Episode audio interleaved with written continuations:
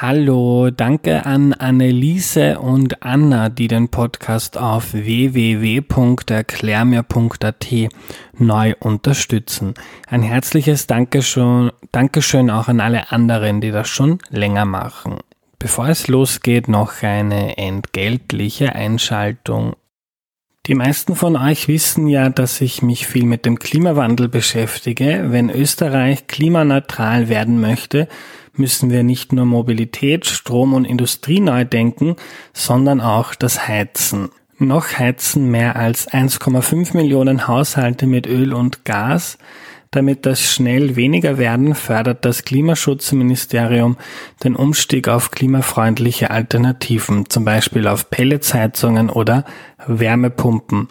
Gefördert wird mit 5000 Euro pro Haushalt. Das jeweilige Bundesland legt noch einmal etwas drauf. Die Förderung beantragen könnt ihr auf www.umweltförderung.at. Das Ö in Förderung wird mit OE geschrieben, also umweltförderung.at. Hallo, ich bin der Andreas und das ist Erklär mir die Welt, der Podcast, mit dem du die Welt jede Woche ein bisschen besser verstehen sollst. Heute geht es um das Thema Krebs und das erklärt uns Maria Sibilia. Hallo. Ja, hallo. Liebe Maria, bevor wir loslegen, stelle dich doch bitte noch kurz vor. Ja, hallo äh, an alle. Mein Name, wie schon gesagt, ist Maria Sibilia und äh, ich leite das Institut für Krebsforschung an der Medizinischen Universität Wien und äh, habe selbst äh, Molekularbiologie studiert und habe immer ein Interesse gehabt, äh, Krankheiten zu verstehen und zwar zu verstehen, äh, warum sie entstehen und sozusagen in das Innere des Körpers zu gehen und in das Innere der Zelle und zu verstehen, warum gewisse Dinge passieren äh, und warum wir krank werden und wie wir dann damit wieder gesund werden können. Mhm. Maria, wir fangen ganz von vorne an. Was ist denn Krebs überhaupt? Ja, Krebs ist ähm, eine komplexe Krankheit und zwar, wie kann man das gut erklären? Äh, also unser Körper besteht ja aus Zellen und äh, die Zellen, die in unserem Körper, die gesunden Zellen, das sind altruistische Zellen. Das heißt, sie äh, kümmern sich um den Nachbarn und das Ganze arbeitet zusammen zum Wohle des gesamten Körpers. Das heißt, wenn etwas mit einer Zelle schief geht, dann, wir, dann, ja, dann sagen wir so, ähm, stirbt diese Zelle ab, damit sie dem Körper nicht schadet. Und beim Krebs äh, ist es so, dass diese normalen Mechanismen, die äh, die Zelle steuern und ihr sagen, wann sie sich teilen soll, wann sie sterben soll oder wann sie irgendwas tun soll, die sind, die funktionieren nicht mehr. Das heißt, äh, die, altru äh, die altruistische Zelle wird eigentlich eine egoistische Zelle und die macht einfach, was sie will.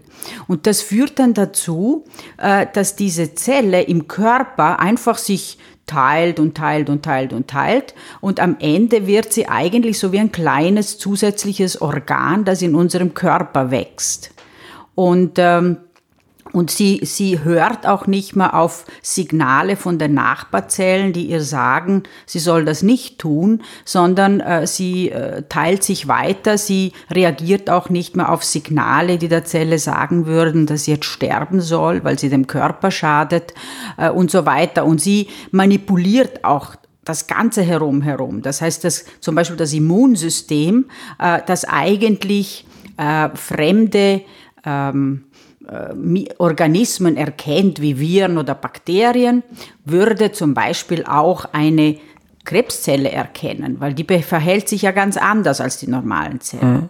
Nur ist die Krebszelle dann so schlau, dass sie diese Immunzellen manipuliert und versteckt sich vor diesen Immunzellen. Mhm. deswegen können sie, können dann Krebszellen immer weiter wuchern und sich dann auch schlussendlich im ganzen Körper ausbreiten. Und in dem Fall spricht man dann von sogenannten Metastasen.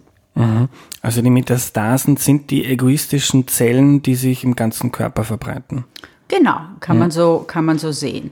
Und äh, sagen wir so von von einer von einem klinischen Standpunkt ist es so, dass äh, die sogenannten äh, der Ursprungstumor, der wird ja meistens Primärtumor genannt, äh, solange er sich noch nicht verbreitet hat, wird er sozusagen noch als gutartig äh, gesehen. Und wenn er sich dann schon verbreitet hat, dann reden wir schon von bösartigen Tumoren, die auch ziemlich schwierig zu therapieren sind. Mhm. Ähm, leider ist es so, dass, dass man es erst merkt, in, in dem Metastasenstadium merkt oft der Mensch, äh, dass er irgendwas hat, mhm. weil der Primärtumor oft äh, unbemerkt sozusagen.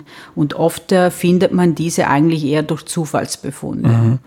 Und der Tumor ist dann diese Anhäufung von Zellen, die, wo du gesagt hast, das kann man quasi als eigenes Organ sehen. Genau, das mhm. ist ein eigenes Organ äh, und ein Organ, äh, das ist zum Beispiel, wir haben viele Organe in unserem Körper, wie die Leber, die Niere, Magen etc.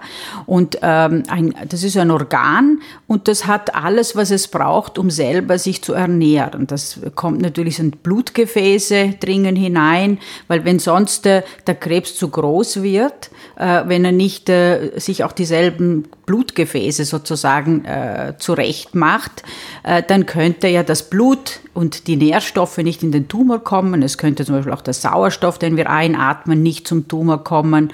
Und äh, deswegen ist er ganz geschickt. Also der baut sich da alles äh, so, wie, wie, wie ein normales Organ auch funktionieren würde. Mhm. Ähm, warum kriegen manche Menschen solche Tumore? Ist das Pech? Ähm, ist das, haben die irgendwas falsch gemacht? Ja, also äh, das ist natürlich eine, eine, eine ganz schwierige Frage zu beantworten. Also sagen wir so, es gibt Krebsarten, die entstehen, weil man gewisse äh, genetische Veränderungen, äh, sagen wir so, vererbt hat. Ja? Mhm. Äh, das sind sogenannte Mutationen. Ich denke jetzt zum Beispiel an äh, BRCA1 oder BRCA2-Gen. Das sind äh, Gene, die wenn man diese Mutationen hat, dann führen das Fehlen von diesen Produkten führt dann dazu, dass äh, man zum Beispiel mit einem viel höheren Risiko Brustkrebs entwickelt oder, äh, oder auch äh, Eierstockkrebs.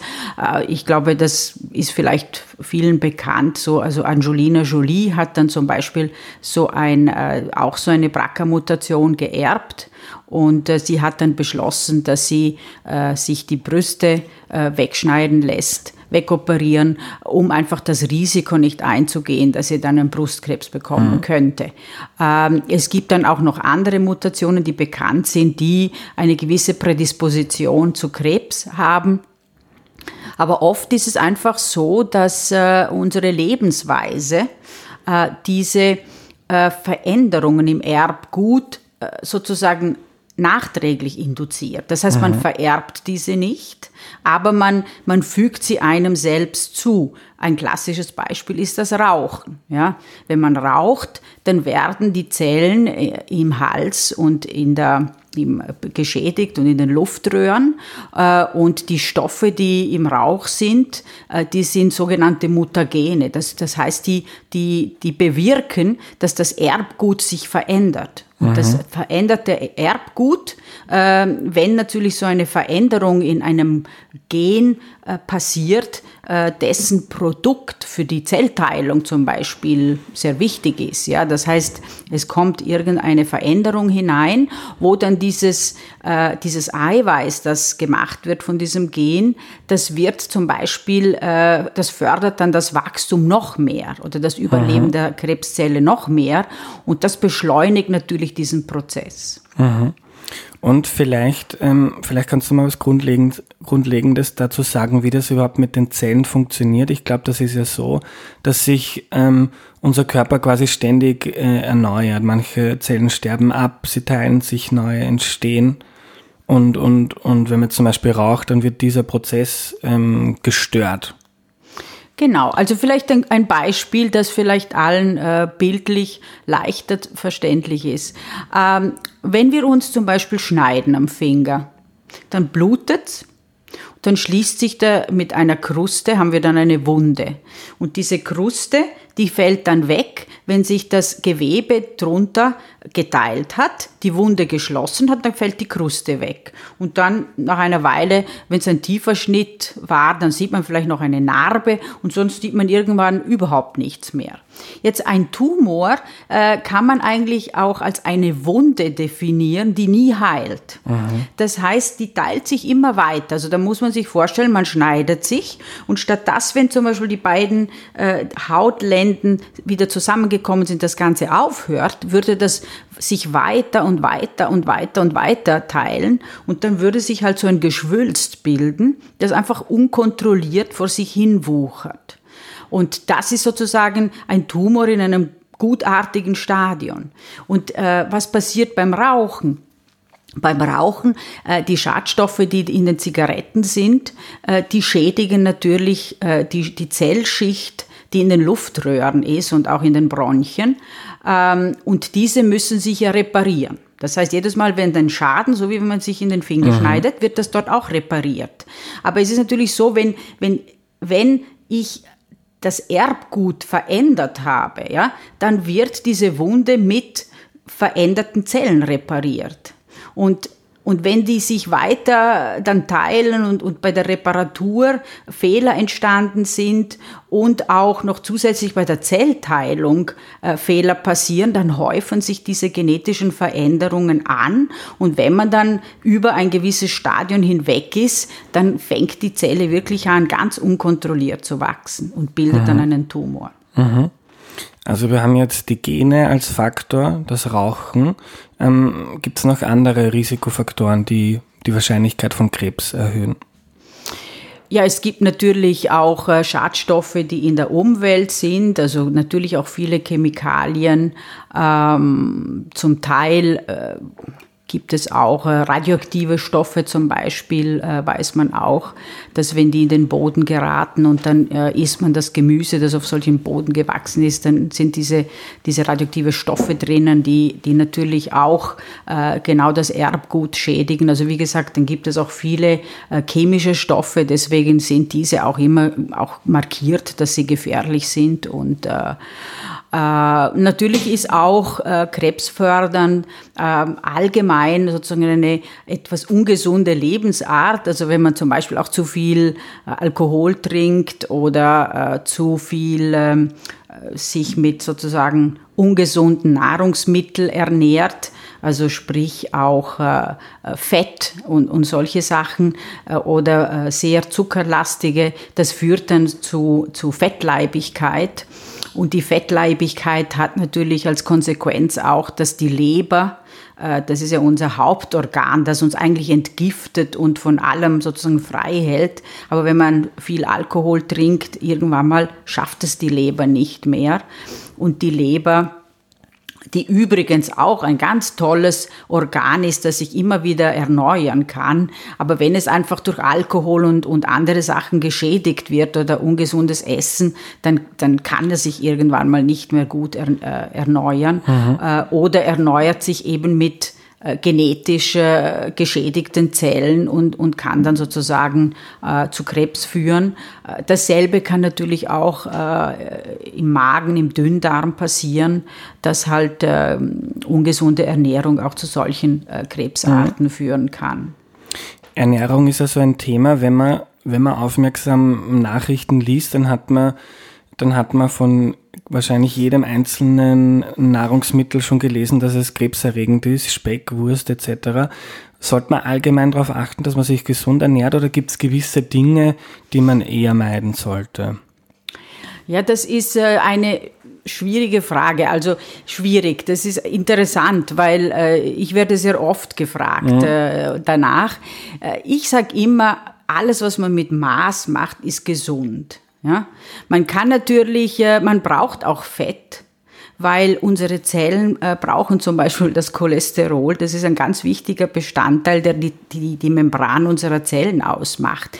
Das heißt, man muss Fett zu sich nehmen. Ja, wenn man jetzt aber von dem zu viel nimmt, ja, das, das beste Beispiel ist auch, wenn man beim Alkohol, ja, also man spricht ja vom gesunden Glas Rotwein, das ja eigentlich zum Beispiel auch sogar äh, krebspräventiv sein soll. Äh, aber wenn man natürlich jeden Tag dann äh, einen Liter oder zwei Liter Rotwein trinkt, dann äh, kann das natürlich nicht gut sein. Und dasselbe ist halt auch mit den ganzen anderen Nahrungsmitteln. Also das Beste ist, man sollte sich ausgewogen ernähren. Ja, man sollte nicht zu viel, immer nur Fleisch und überhaupt kein Gemüse.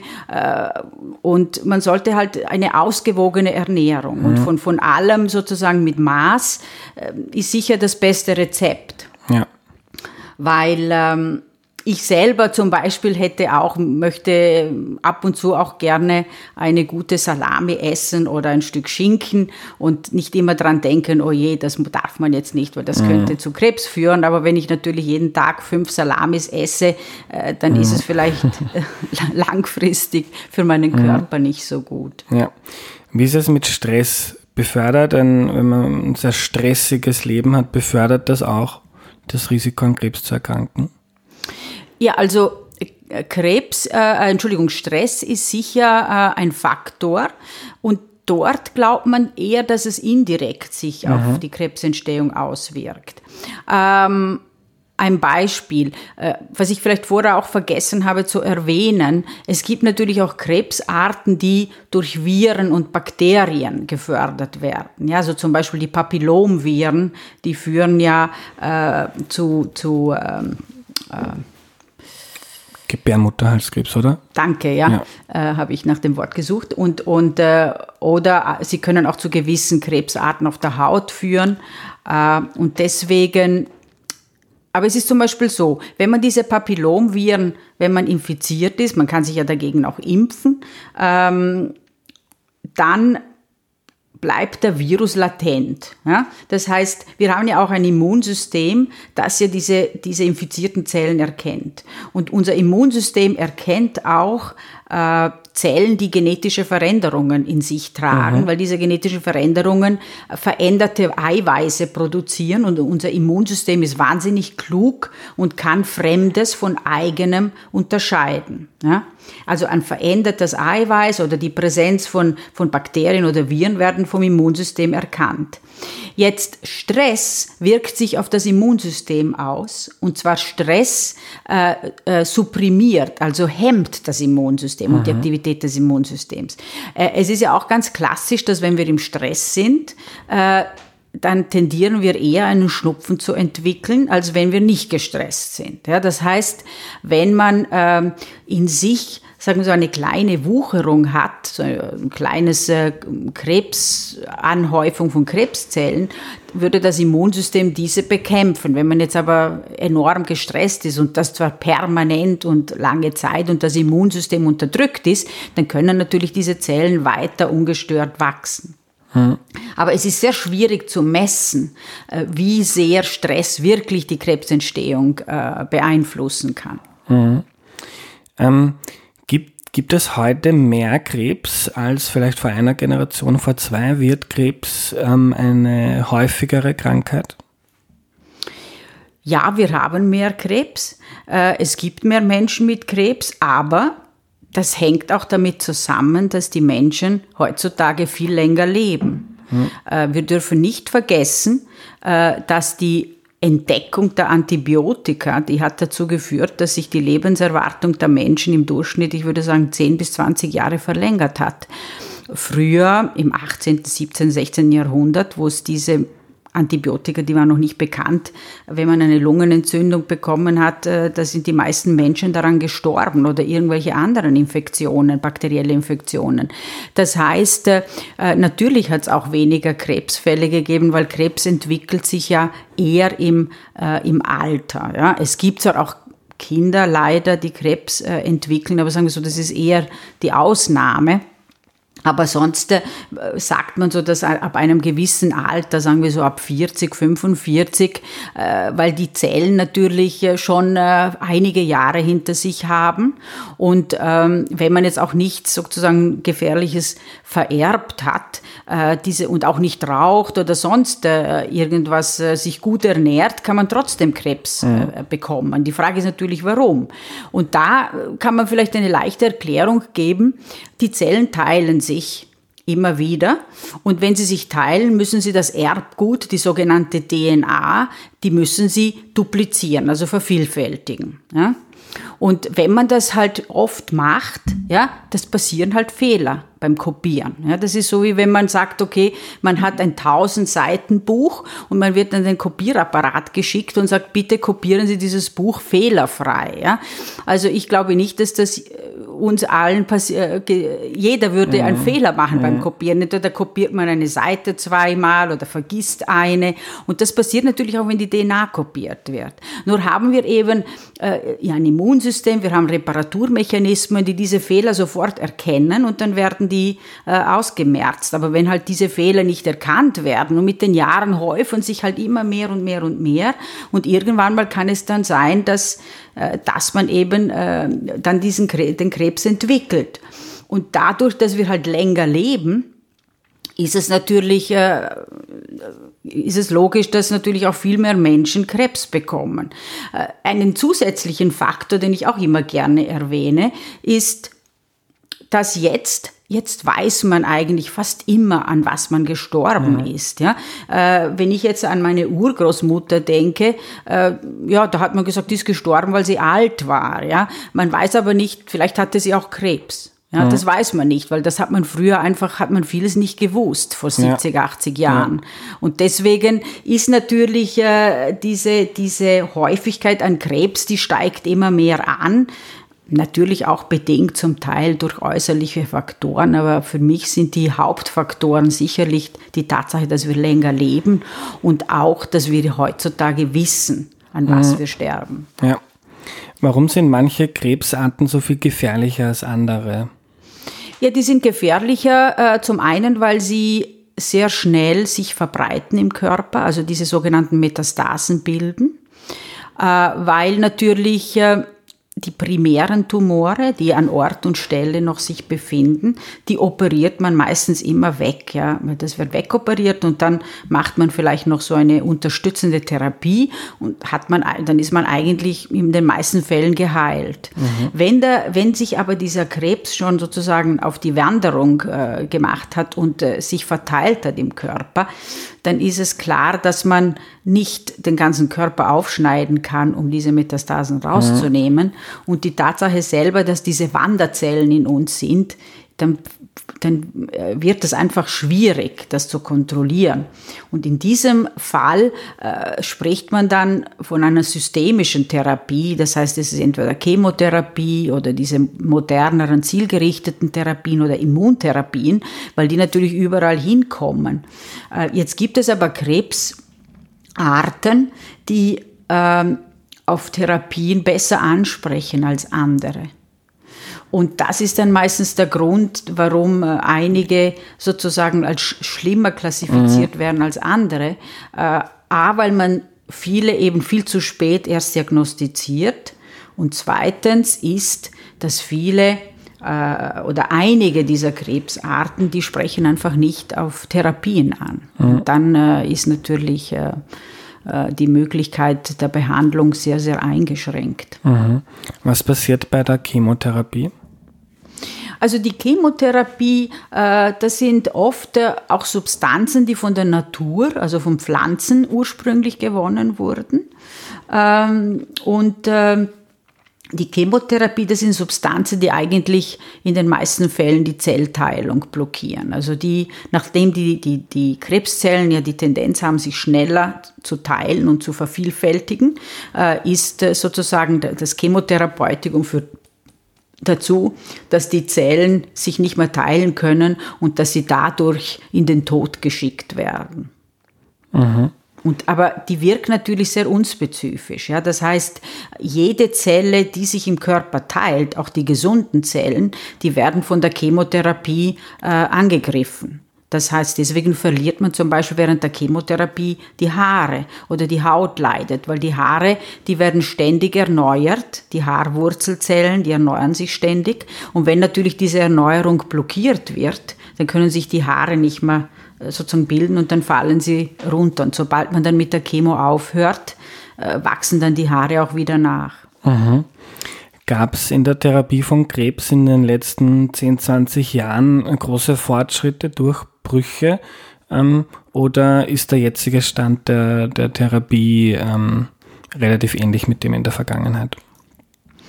Also der große Durchbruch in der Vergangenheit war sicherlich die Chemotherapie. Die hat dann dazu geführt, dass zum Beispiel die Chemotherapie wirkt ja sehr gut auf Zellen, die sich schnell teilen. Ja? Und zum Beispiel in den Leukämien die Leukämie, das ist, äh, das ist äh, ein Krebs der Blutzellen. Diese teilen sich meistens sehr schnell und deswegen wirkt zum Beispiel Chemotherapie, die kann äh, zum Teil auch ganz sozusagen kurativ sein in gewissen Leukämiearten. Ähm, lange Zeit hatten wir die Chemotherapie, natürlich mit dem Nachteil, dass es eben nicht zielgerichtet ist. Danach kamen äh, ungefähr vor 20 Jahren kamen die ersten äh, zielgerichteten Medikamente. Was heißt das? Das heißt, man hat zum Beispiel äh, herausgefunden, dass gewisse Krebszellen äh, ein verändertes Eiweiß auf der Oberfläche haben oder zu viel von einem Eiweiß. Ja, ich denke zum Beispiel an einen Rezeptor, der, der, der ERB2-Rezeptor, der auf, auf äh, äh, Brustkrebszellen erhöht produziert wird. Und es wurde zum Beispiel ein Medikament entwickelt, das, äh, das ist ein Antikörper, der an diesen Rezeptor andockt und diesen hemmt. Ja? Und dieses Medikament, das heißt das Herzeptin, das wird gegen Brustkrebs verwendet, aber nur gegen diesen Brustkrebs, die auch dieses äh, Molekül auf der Zelloberfläche haben. So ein Rezeptor kann man sich wie eine Antenne vorstellen auf dem Dach. Ja, das mhm. markiert dann diese Zellen und alle diese Zellen, die den haben, die werden dadurch gehemmt. Und es gibt viele andere äh, solche zellgerichteten Therapeutika in der Zwischenzeit. Das heißt, man braucht dann sogenannte Biomarker. Das, diese Biomarker, das sind ganz bestimmte Erkennungsmerkmale, die es erlauben, dann äh, den Krebs zu untersuchen und zu schauen, okay, hat es dieses Merkmal? Ja, okay, dann gebe ich dieses Medikament. Und man weiß, dass wenn dieses Merkmal zum Beispiel nicht vorhanden ist, und dieser Biomarker, dann wirkt das Medikament mhm. nicht. Jetzt aber in den letzten zehn Jahren hat es natürlich einen oder weniger hat es den sozusagen größten Durchbruch gegeben und das ist eben die sogenannte Immuntherapie, äh, diese Checkpoint-Inhibitoren. Und die nutzen das körpereigene Immunsystem aus, um den Krebs zu bekämpfen. Mhm. Ja, weil das Problem ist, ähm, nehmen wir das Beispiel von den zielgerichteten Therapien. Und wenn man, ähm, da muss ich vielleicht etwas weiteres noch mhm. erklären. Also der Krebs, ähm, habe ich ja vorher gesagt, besteht aus vielen Zellen, die sich unkontrolliert teilen. Jetzt muss man aber äh, eins sagen, diese Krebszellen, die sind nicht alle gleich. Sogar im selben Tumor hat dann jede äh, irgendwelche anderen Veränderungen. Ja, das heißt, wenn ich jetzt, äh, wenn ich einen Tumor nehme, der schon vielleicht drei Zentimeter Durchschnitt hat, und ich würde den äh, in einzelne Zellen sozusagen zersetzen können, dann würde ich, äh, und, und ich mache das jetzt farblich, dann hätte ich ein Gemisch von grünen Kugeln, von blauen Kugeln, von roten Kugeln, von gelben, violetten Kugeln. Und wenn natürlich diese Kugeln untereinander sind, dann gibt's halt wie in der Natur, äh, gibt's welche, die schneller sich teilen als andere. Ja? Mhm. Nehmen wir an, die roten Kugeln waren diejenigen, die sich am schnellsten geteilt haben, dann besteht dieser Tumor 70 Prozent aus roten Kugeln, aber die anderen 30 Prozent machen alle anderen Farben aus. Und jetzt habe ich ein zielgerichtetes Medikament gegen die roten Kugeln. Das heißt, wenn ich diesen Tumor untersuche, dann sehe ich, okay, es ist dieser Biomarker, diese Veränderung da, also gebe ich das Medikament und töte alle roten Kugeln. Was passiert? 70 Prozent des Tumors wird getötet, aber es gibt noch ein restliches 30 Prozent, das bleibt noch hier. Ja? Oft ist es sogar nur 10 Prozent. Ja. Aber das sind andersfarbige Kugeln. Und wenn jetzt die roten Kugeln weg sind, dann kann, da können diese anderen Kügelchen langsam sich teilen und die bilden dann den Tumor nach. Das heißt, es bildet sich diese sogenannte Resistenz auf das Medikament. Ja? Und jetzt, äh, das Immunsystem ist eigentlich äh, ein perfektes äh, Allround-Medikament. Warum?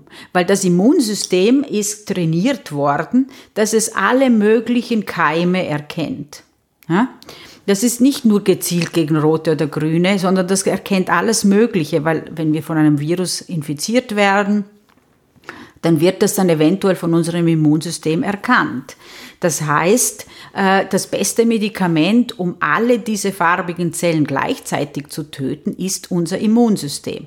Nur der Tumor hat gelernt und ist schlau, äh, hat gelernt, wie es das Immunsystem lahmlegt. Das Lahmlegen des Immunsystems, äh, das wird durch diese sogenannten Checkpoints gemacht. das sind Signale, die die Tumorzelle auf der Zelloberfläche hat und die an ein anderes Signal auf der Immunzelle andocken und dieser Immunzelle sagen, sie soll bitte Aru geben und soll den Tumor nicht attackieren. Und diese Checkpoint-Inhibitoren, ja, also das ist also ein Checkpoint, der wird durchbrochen und deswegen wird dann der Tumor für das Immunsystem wieder sichtbar. Mhm. Und das Immunsystem kann somit äh, den ganzen Tumor fast äh, daher, also weg, wegwischen. Mhm. Ja? Das Problem, das wir aber haben, ist, dass äh, diese ganzen Immuntherapien funktionieren halt nicht in allen Tumorarten. Und zurzeit wissen wir noch nicht genau, wie wir die Tumore erkennen können, die auf diese Checkpoint-Inhibitoren äh, ansprechen werden. Und das ist zum Beispiel mhm. ein Thema, das zurzeit auch sehr intensiv mhm. beforscht wird. Ähm, wenn ich dich jetzt vorhin richtig verstanden habe, dann hast du gesagt, dass bei manchen Tumoren, die man schnell erkennt, die sich nicht, ähm, äh, die keine, die nicht viele Metastasen gebildet haben, dass es da Heilung gibt. Das heißt, der Krebs ist weg und kommt auch nicht mehr zurück. Ähm, ich habe das so im Kopf, dass aber bei sehr vielen ähm, ähm, Krebserkrankungen so ist, dass es quasi selten oder nie Heilung gibt und man muss immer aufpassen, kommt das jetzt wieder zurück. Ist das so? Ja, das ist richtig. Es kommt darauf an, in welchem Stadium man den Krebs er erwischt hat. Mhm. Also ein Beispiel, man, man, man findet einen Krebs, dann wird meistens der ganze Körper untersucht äh, und nach Metastasen geschaut. Und man findet aber keine Metastasen. Jetzt muss man denken, dass durch die Bildgebung, ja, ob es eine Magnetresonanz, ein CT oder auch ein, eine Radiographie ist, äh, die Auflösung ist natürlich eine sehr gute heutzutage, aber die sieht natürlich nicht alles. Das heißt, man sieht nur äh, Metastasen, die eine gewisse Größe haben. Aber einzelne Zellen, die, die schon weggewandert sind und sich irgendwo angesiedelt haben, die sieht man nicht. Das heißt, man schneidet den Tumor weg und deswegen muss man immer wieder zur Kontrolle gehen, um, um sicherzustellen, Aha. dass nichts nachwächst. Und oft wird ja nach der chirurgischen Resektion auch eine Chemotherapie zum Beispiel gegeben, damit man einfach auch eventuelle sozusagen Irrläufer äh, auch noch erwischt. Und man sagt dann, dass wenn nach der OP ähm, nach drei, fünf Jahren kommt auf die Tumorart drauf an, nichts mehr nachgekommen ist, dass man sozusagen geheilt ist. Ja. Ähm, oft ist das leider halt nicht der Fall und es kommt dann noch etwas nach.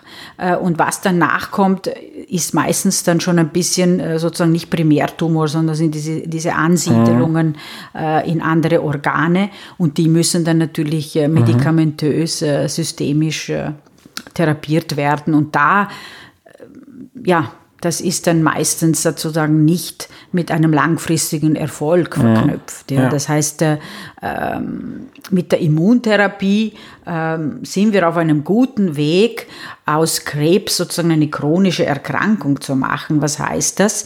Äh, das heißt, man, so wie man, wenn man einen Herzinfarkt gehabt hat, dann muss man auch das ganze Leben lang Medikamente nehmen ähm, und, oder bei Bluthochdruck oder so. Und bei Krebs sozusagen die Wunschvorstellung wäre natürlich, dass man es heilen kann, aber das wird schwierig sein.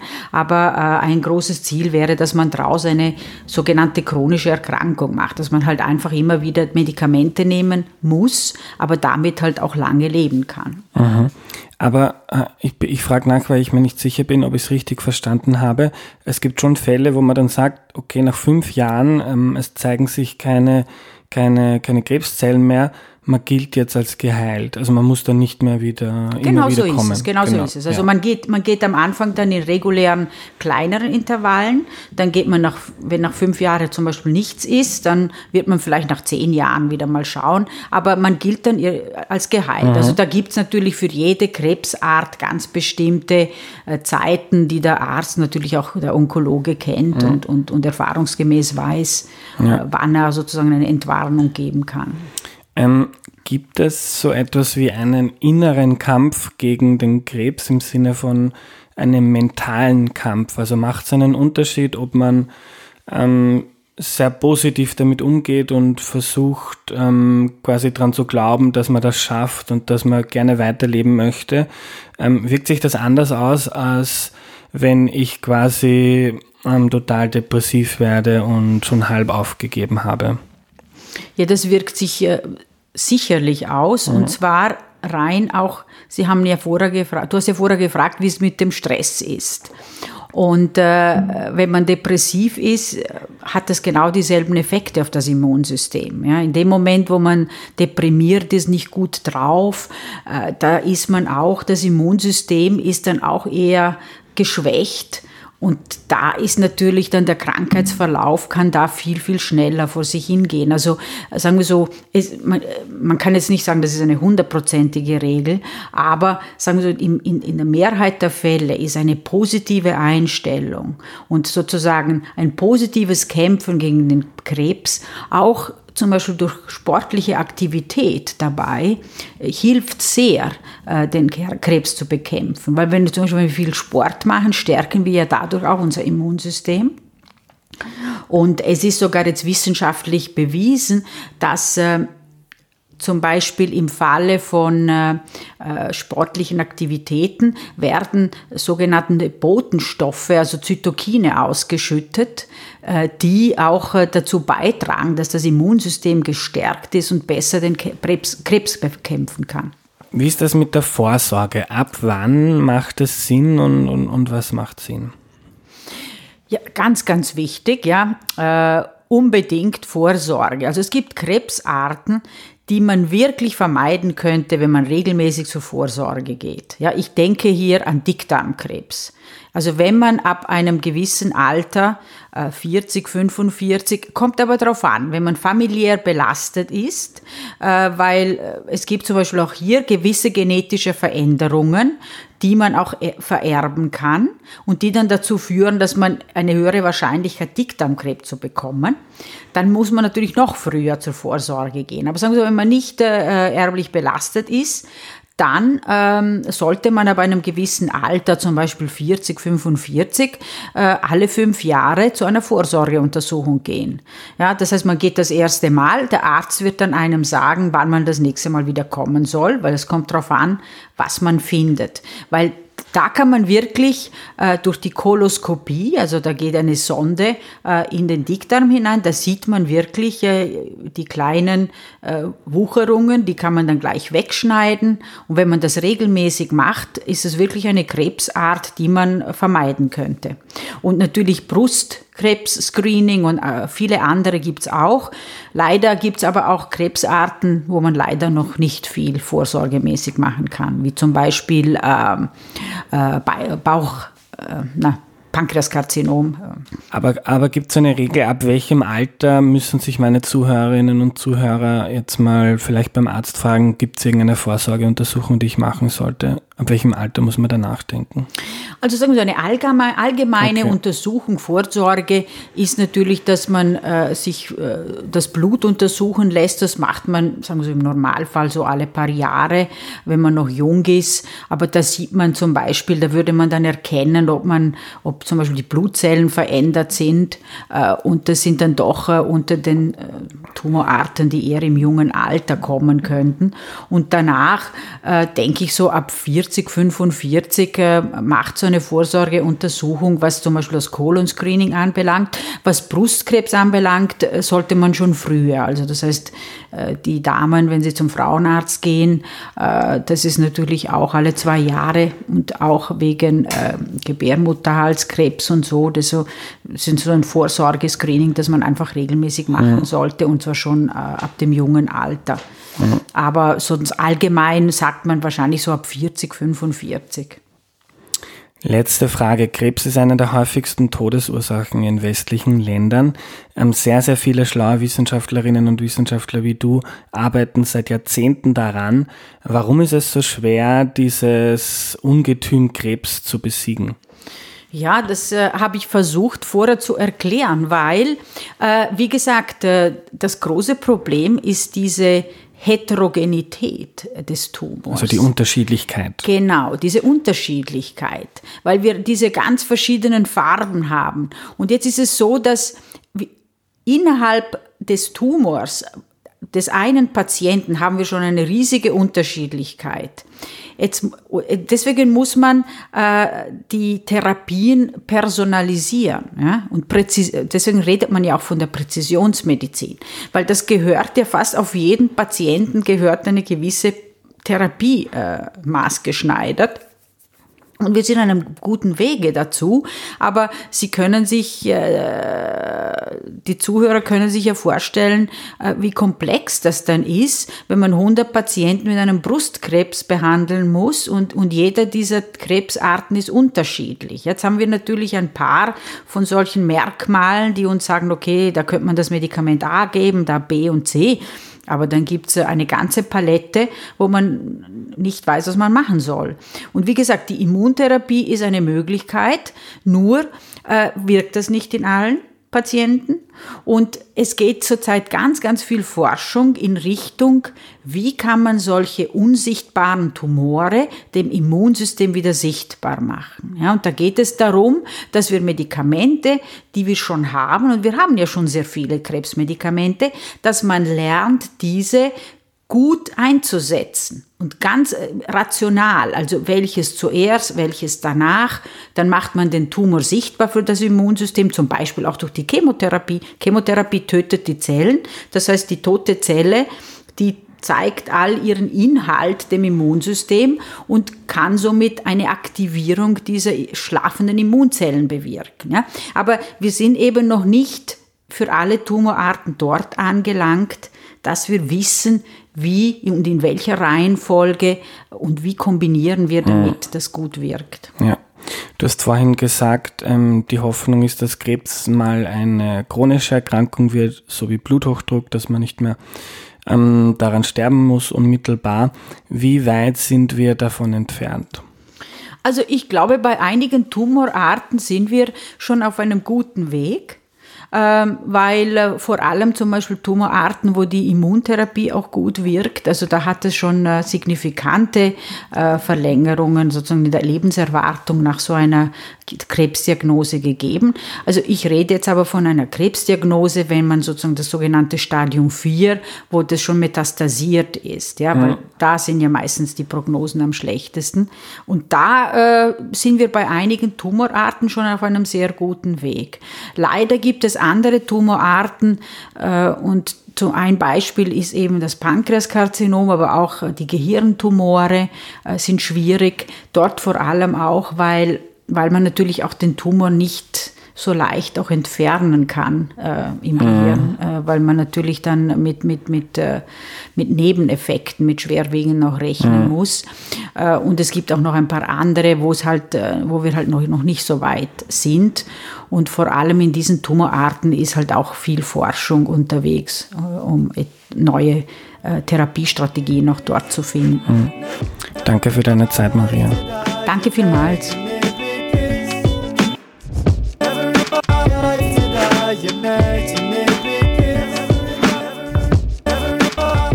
Was nehme ich mir mit? Ich fand das extrem spannend und Marie ist eine Top-Erklärerin. Das finde ich immer faszinierend, wenn jemand so tief in der Forschung drinnen ist, aber trotzdem das Ganze sehr einfach erklären kann. Unser Körper besteht aus Billionen Zellen, die sich ständig teilen und erneuern und eigentlich sind die altruistisch, die schauen also aufeinander, helfen sich. Wenn es aber zu Krebs kommt, dann sind die Zellen also manche Zellen egoistisch, das heißt, sie kümmern sich nicht um das Wohl des Körpers, sondern um ihr eigenes. Sie manipulieren das Immunsystem, werden immer mehr und quasi ein eigenes Organ und das nennt man dann Tumor. Den Tumor kann man noch wegoperieren, wenn die Krebszellen in den Rest des Körpers auswandern. Das nennt man dann Metastasen. Dann wird es kritisch und dafür gibt es dann zum Beispiel eine Chemotherapie. Anfälliger für Krebs sind Menschen, die rauchen, sich schlecht ernähren, wenig Sport machen, viel Stress haben, aber generell auch Menschen, die älter werden. Äh, dass es heute viel mehr Krebserkrankungen gibt, liegt auch daran, dass der Mensch immer älter wird. Sehr spannend fand ich auch, dass es in der Therapie, etwa in der Immuntherapie, zuletzt große Fortschritte gab und dass die Wissenschaft daran arbeitet, aus Krebs eine chronische Erkrankung zu machen, dass man daran eben nicht stirbt, sondern wie bei Bluthochdruck gewisse Medikamente nimmt und dann noch lange weiterleben kann. Aber bei manchen Krebsarten ist das einfacher als bei anderen, weil Krebs sehr heterogen ist, wie es Maria genannt hat, also extrem unterschiedlich von Krebsart zu Krebsart, von Patient zu Patientin. Das war die heutige Folge. Am Ende noch ein Buchtipp. Ich habe vor kurzem das Buch Americana fertig gelesen. Das Buch ist von Chimamanda Ngozi Adichie und es beschreibt Leben und Träume zwischen Nigeria und den USA. Es ist so einfühlsam und voller Herz. Das war wunderbar, es zu lesen. Das war's für heute. Wenn du den Podcast cool findest, dann unterstütze ihn bitte auf www.erklärmir.at. Danke und tschüss.